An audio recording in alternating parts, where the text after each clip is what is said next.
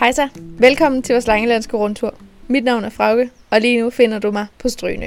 Helt præcist så finder du mig på øens vestside. Det er nemlig her, vi finder Strynøs gamle mølle.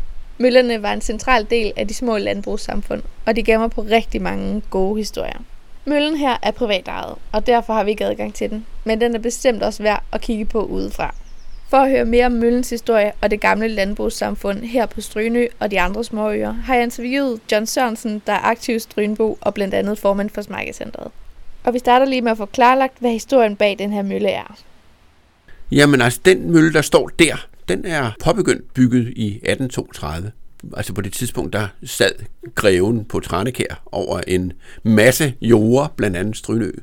Øhm, så det kunne han sådan ligesom beslutte at nu skulle der være en mølle, og han fik en møllebygger fra Ærø til at komme over og bygge møllen for, for ham.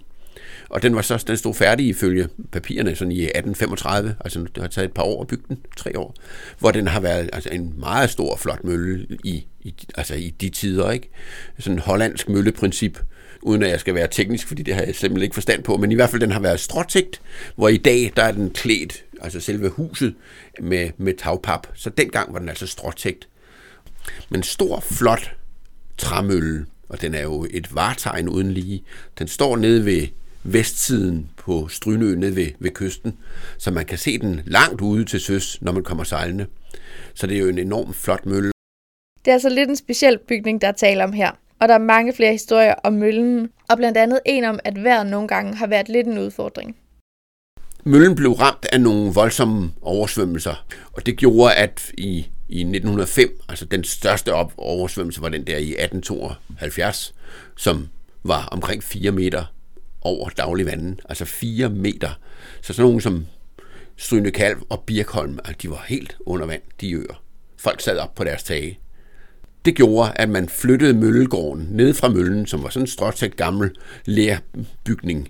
Så byggede man en højere op øh, fra møllen, og der satte man så en kværn til at male korn.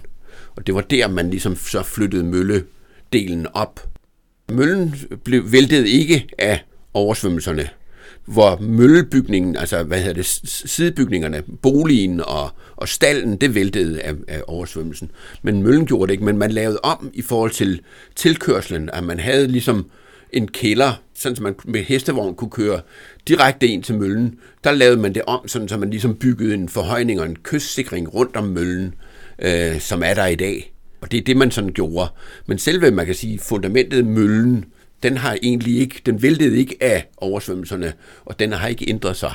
Den har været renoveret et par gange, og er selvfølgelig nu også fredet. Altså det er en meget fin gammel mølle. John han fortæller også, at der er en særlig historie om familien, der ejer møllen. Det er nemlig ikke en helt tilfældig familie.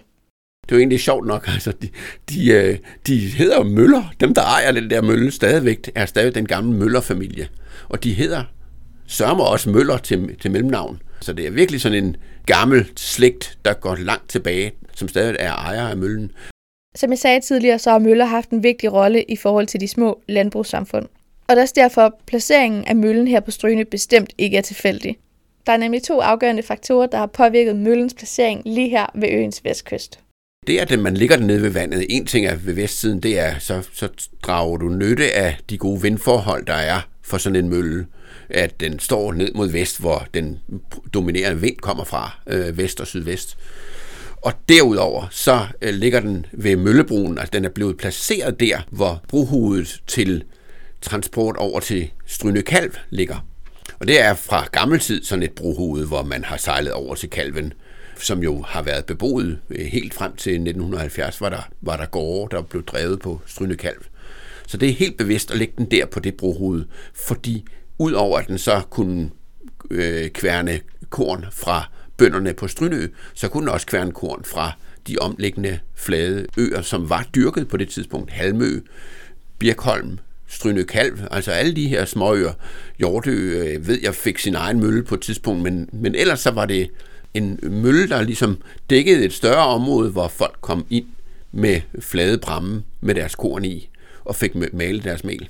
Og så det der med at fragte ting på prammen. Selv øh, altså på, i Lokalhistorisk Arkiv på Strynø er der billeder af en majtærsker, der bliver fragtet over til Strynø Kalv af to pramme med bjælker imellem, som så den der majs kan holde ovenpå.